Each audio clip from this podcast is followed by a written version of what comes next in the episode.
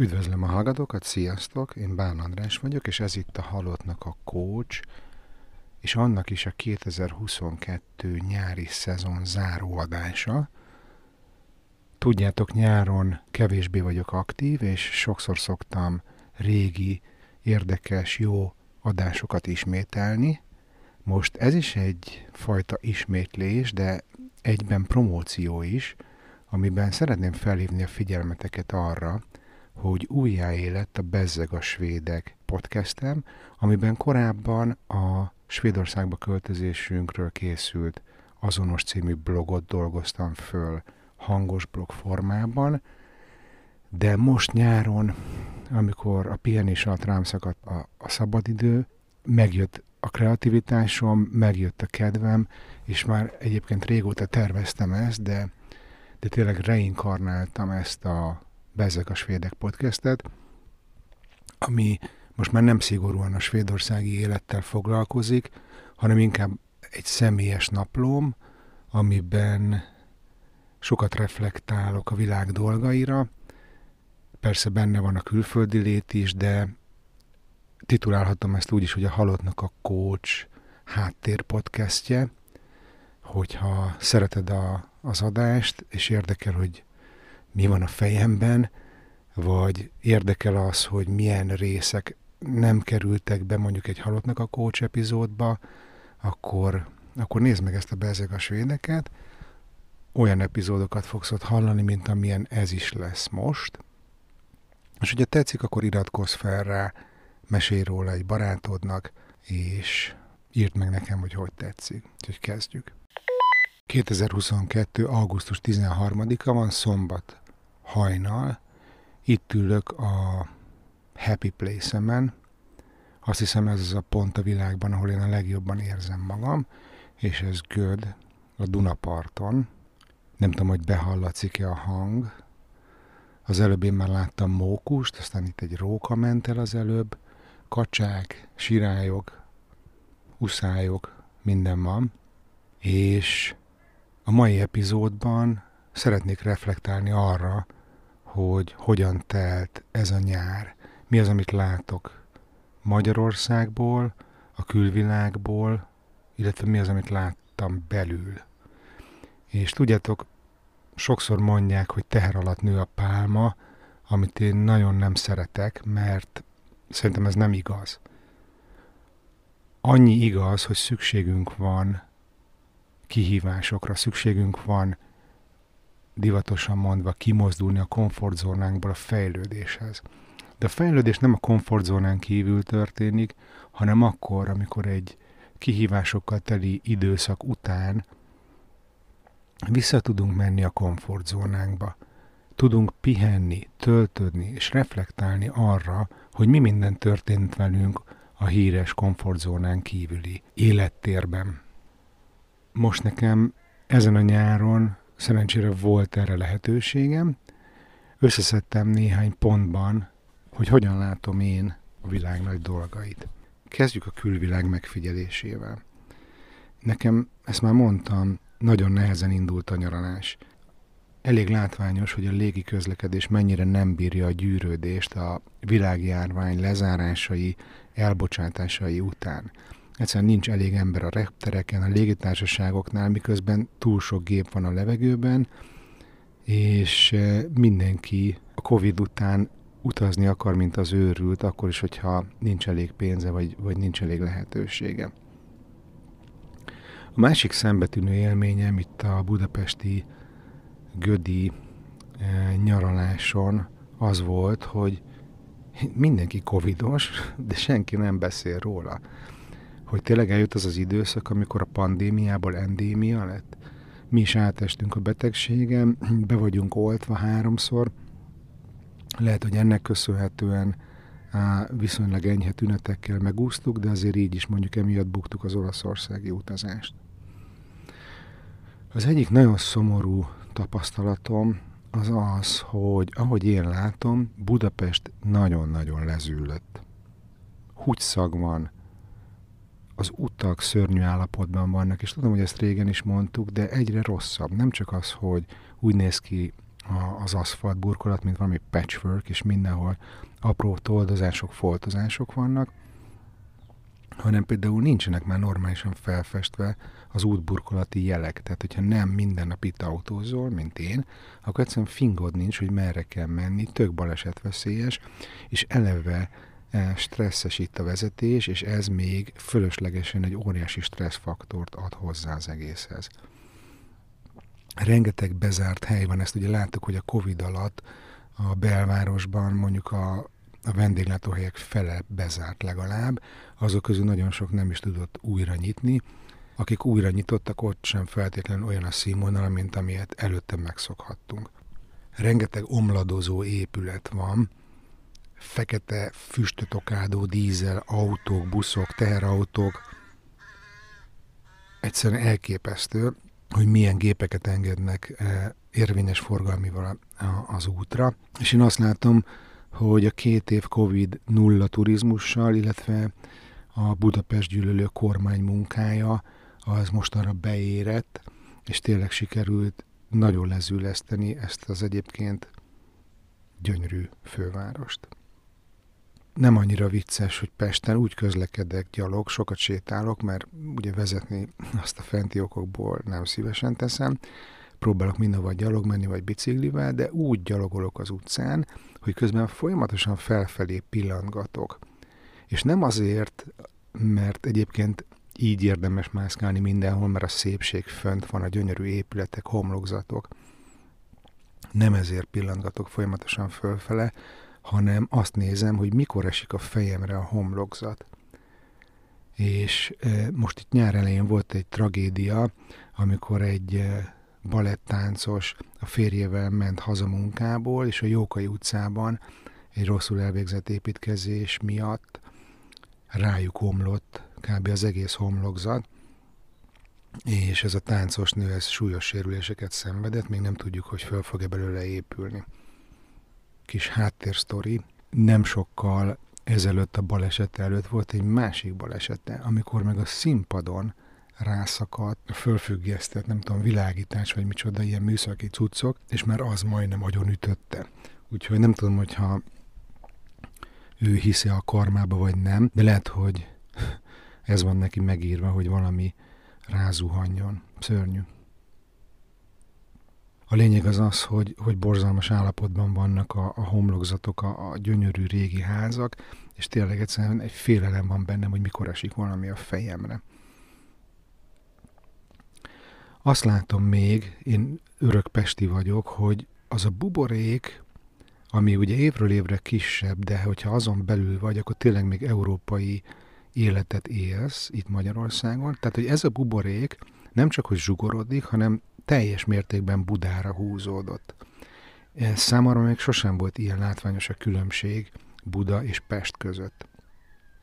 Múltkor a millenárison voltunk, és olyan volt, mintha egy másik országban lennék, mondjuk összehasonlítva a Városligettel, hogy milyen arcok vannak ott, hogy milyen fogyasztási szokások, tehát elképesztően nyílik az olló, és a tehetősek azok mind Budán vannak, Pest meg egyre megy lefele. A másik észrevételem az nem lesz annyira meglepő, de hogy minden nagyon megdrágult. Még mindig olcsó Magyarország meg Budapest, mint Stockholm, de már egyre kevésbé látványos a különbség, és sajnos közben a magyar szolgáltatások, élelmiszerek minősége rémes. Tehát mind az éttermekben a kaja, a felszolgálás, nagyon ízléstelenül öltöznek az emberek, iszonyat béna termékeket és rossz minőségű élelmiszereket kapsz meg, most már csak, mit tudom ilyen 30%-kal olcsóbban, mint, mint mondjuk Svédországban, Stockholmban a ténylegesen prémium cuccokat. És képzeljétek, idén nyáron tanultam egy borzasztó új szót. Eurozáció. Igen, megismétlem, eurozáció, ezt nem én találtam ki. Ez azt a folyamatot fedi le, ami most történik Magyarországon, hogy az euró bevezetésre kerül spontán és önkéntes alapon. Lakbérek, a használt autók, egyre több minden eh, most már euróban van megadva, hogy mennyibe kerül, Ezzel egyébként egy lépéssel közelebb kerültünk mondjuk Romániához, de lehet, hogy már Venezuelához is, bár ott dollárban számol a lakosság, hiába valami más a hivatalos valuta. És ugye maga a magyar kormány is hát elismerte, hogy a forintban nem annyira bízik, amikor idézőjelben könnyítésképpen megengedte a Magyarországon adózó cégeknek, hogy euróban és dollárban fizessék be az adójukat. Szóval hiába dolgozom a magyar piacra, én ugye Svédországban költöm el a pénzemet, ami a forint rohamos romlásának köszönhetően egyre kevesebbet és kevesebbet ér. És majd eh, ezt külön ki fogom fejteni, hogy én a bizniszemmel hogyan viszonyulok ehhez a gazdasági visszaeséshez, ami tapasztalható, meg ezekhez a brutális áremelésekhez. Röviden annyi történik, hogy az első számú motiváció nem a meggazdagodás, hanem az, hogy főleg ezekben a kihívásos idő, időkben ott legyek és tudjak az embereknek segíteni a mentális egészségük megőrzésében, a, az esetleges eh, kihívások leküzdésében, és én szeretnék olyan fix árakon dolgozni, amit nem kell folyamatosan emelnem, akár hónapról hónapra a magyar valuta leértékelődése miatt, úgy, mint például Áron barátomnak, aki a tanuló biciklit nyomja, a a Business ő találta ki, 8 éve csinálja, 8 évig egyáltalán nem kellett árat emelnie, és idén már háromszor emelt.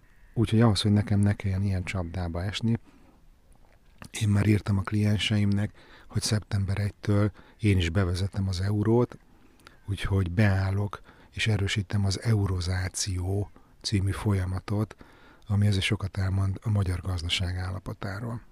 Én 2021-ben is még azt vallottam, hogy Pesten sokkal jobb életszínvonalon élhetnénk, mint Stockholmban, de mára ezt már elkezdtem kételjel fogadni, vagy elkezdtem ebben kételkedni. Azt látom a környezetemben, itt eh, Pesten, hogy nagyon kivannak az emberek.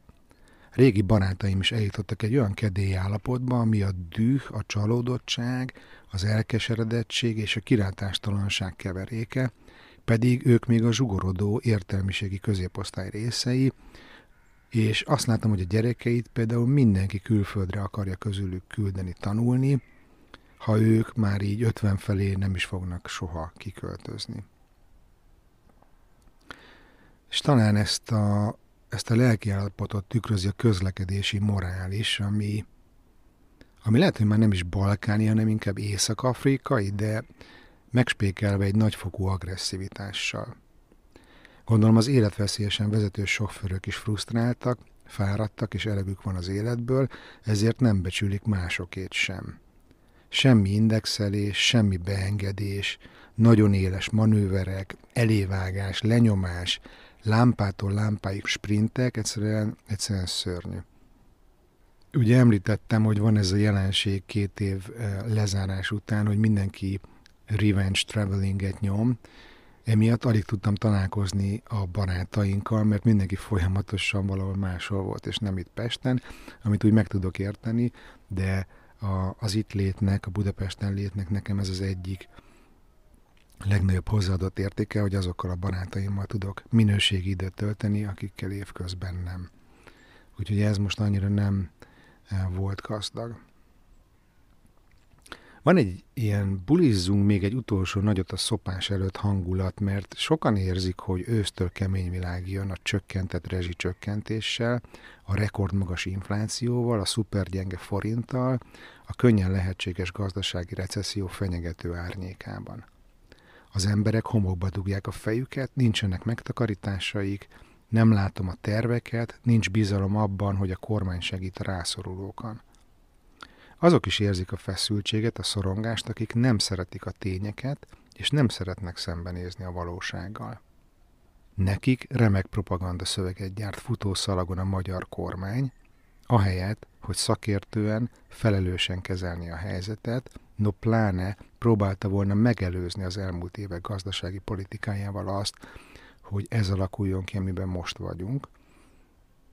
Ehelyett a 30-as évek receptjét lefőzve újjal mutogatnak Brüsszelre, az ukránokra, a migránsokra, a kevert fajúakra és a nyugatra, így mutatva irányt a tömegeknek, hogy hol vezessék le a feszültségeiket, kit kell hibáztatni és gyűlölni. Ez nagyon szomorúvá tesz, mert ha valaki látott már a polcon történelemkönyvet, akkor tudhatja, hogy ez a gyűlöletkeltés, úszítás hová vezethet. Én nem tudom, hogy a propaganda következménye vagy ilyen az alap magyar beállítódás, amihez ez a propaganda passzol, de úgy látom, hogy az emberek nem tisztelik egymást. Alig van együttműködés, és amikor van, az is csak arról szól, hogy valaki ellen összefogva lépünk föl.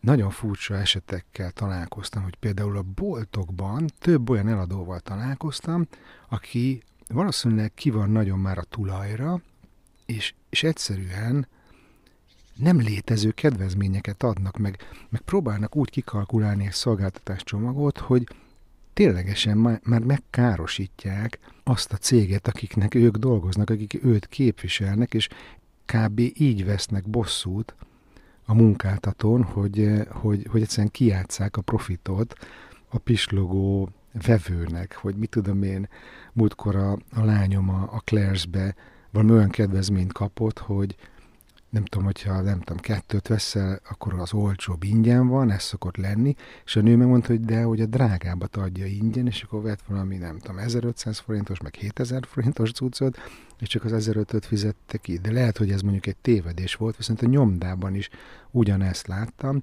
hogy a csávó azt próbálja kikalkulálni, hogy nekem hogy legyen a legjobb, és egyáltalán nem próbál meg profitot termelni, meg eladni. Szóval azt akartam csak ebből kihozni, hogy baromira nem látom a közös fellépést bizonyos ügyekért, vagy bizonyos ügyek ellen, csak és kizárólag akkor képesek az emberek együttműködni, amikor valakit gyűlölni kell. És ez, ez egyébként nagyon veszélyes, nem csak szomorú. És az együttműködés, ami, ami szerintem tök fontos lenne, meg a tisztelet, ez nekem nagyon hiányzik itt Magyarországon, és ehelyett, amit látok, az egyfajta élethalál harc, vagy legalábbis ilyen hangulata van annak a versengésnek, ami iszonyatosan magas stressz szintet okoz. Szóval 2022 nyarán ezeket láttam a külvilágban, de próbáltam befelé is figyelni, és szeretném megosztani, hogy mi az, amit láttam magamban. Negyedik évet csinálom a coachingot, meg a podcastet, nagyon élvezem, de mostanra elfáradtam, kellett nagyon a szabadság és nagyon szükségem volt arra, hogy együtt legyek a családdal, a feleségemmel, a lányommal, mert egyszerűen túl kevés időt töltünk együtt a, a sima hétköznapokon. És nem tudom, hogy kedves hallgató, te hogy vagy ezzel, de nézd meg, hogy milyen világban élünk, hogy egyszerűen azok az emberek, akiket mi választunk, akikkel mi szeretnénk leélni az életünket, a párunk, a házastársunk, a gyerekeink, a családunk, a barátaink, egyszerűen velük van a legkevesebb időnk együtt lenni. Hogy ez nonsens, ez, ez nem egy egészséges berendezkedés. És nagyon élveztem azt, hogy most nyáron tényleg volt együtt sok időnk, és minőségidőt tudtunk együtt tölteni. És én megtehettem azt, hogy ne dolgozzak, és próbáltam is nem dolgozni hat hétig, több-kevesebb sikerrel, de hogy nem volt rajtam kötelező feladat, így a kreativitásom megint szárba szökkent, és megerősödött bennem az az érzés, hogy nagyon szeretek podcasteket készíteni. Ugye be is indult újra a Bezzeg a svédek, és szeretném, ha több időm lenne erre a, a műfajra, erre a tevékenységre, mert ezt nagyon-nagyon élvezem. A másik tanulság számomra, tapasztalás, hogy hogy nem ugyanúgy kapcsol ki az ember a szabadság alatt, amikor a saját bizniszét építi, mint amikor alkalmazott.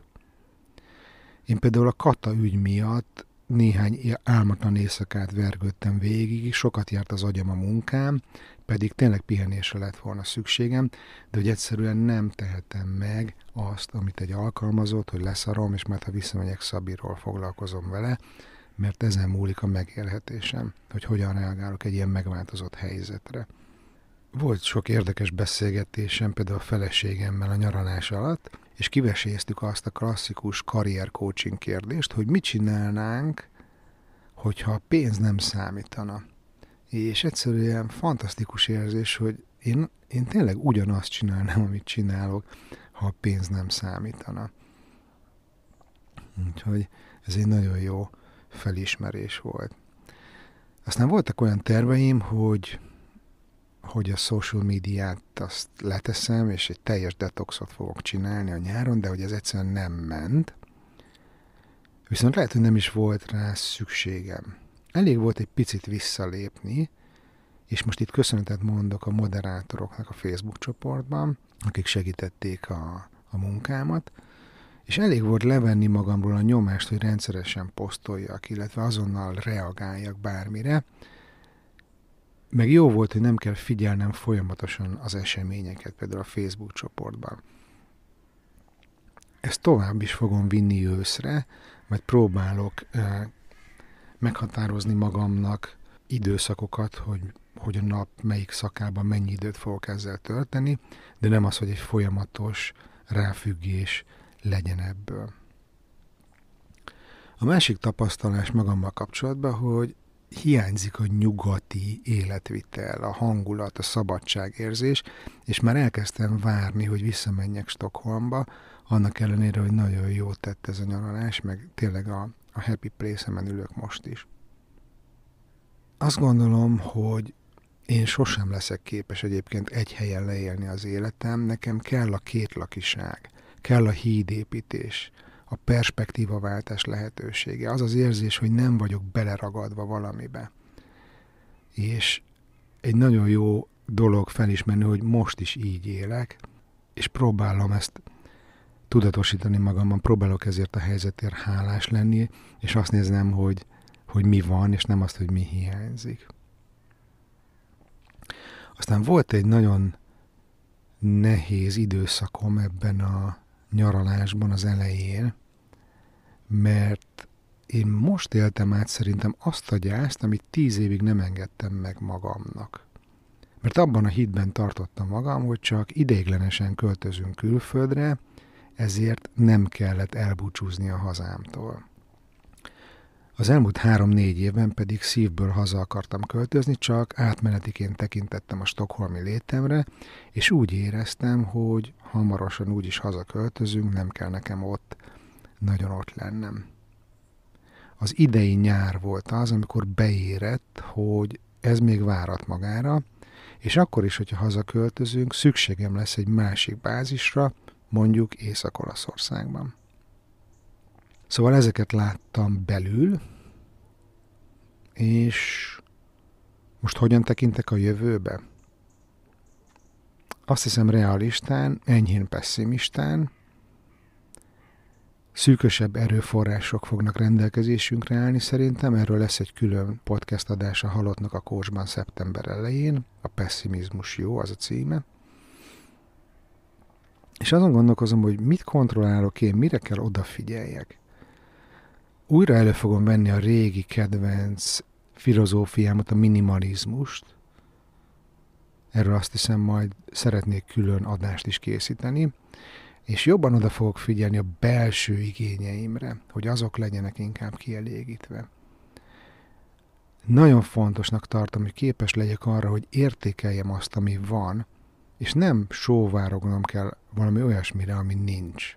A legfontosabb szerintem az egészség, a szeretet, a család, a barátok, és értékelni fogom Stockholm előnyeit sokkal jobban, mint eddig.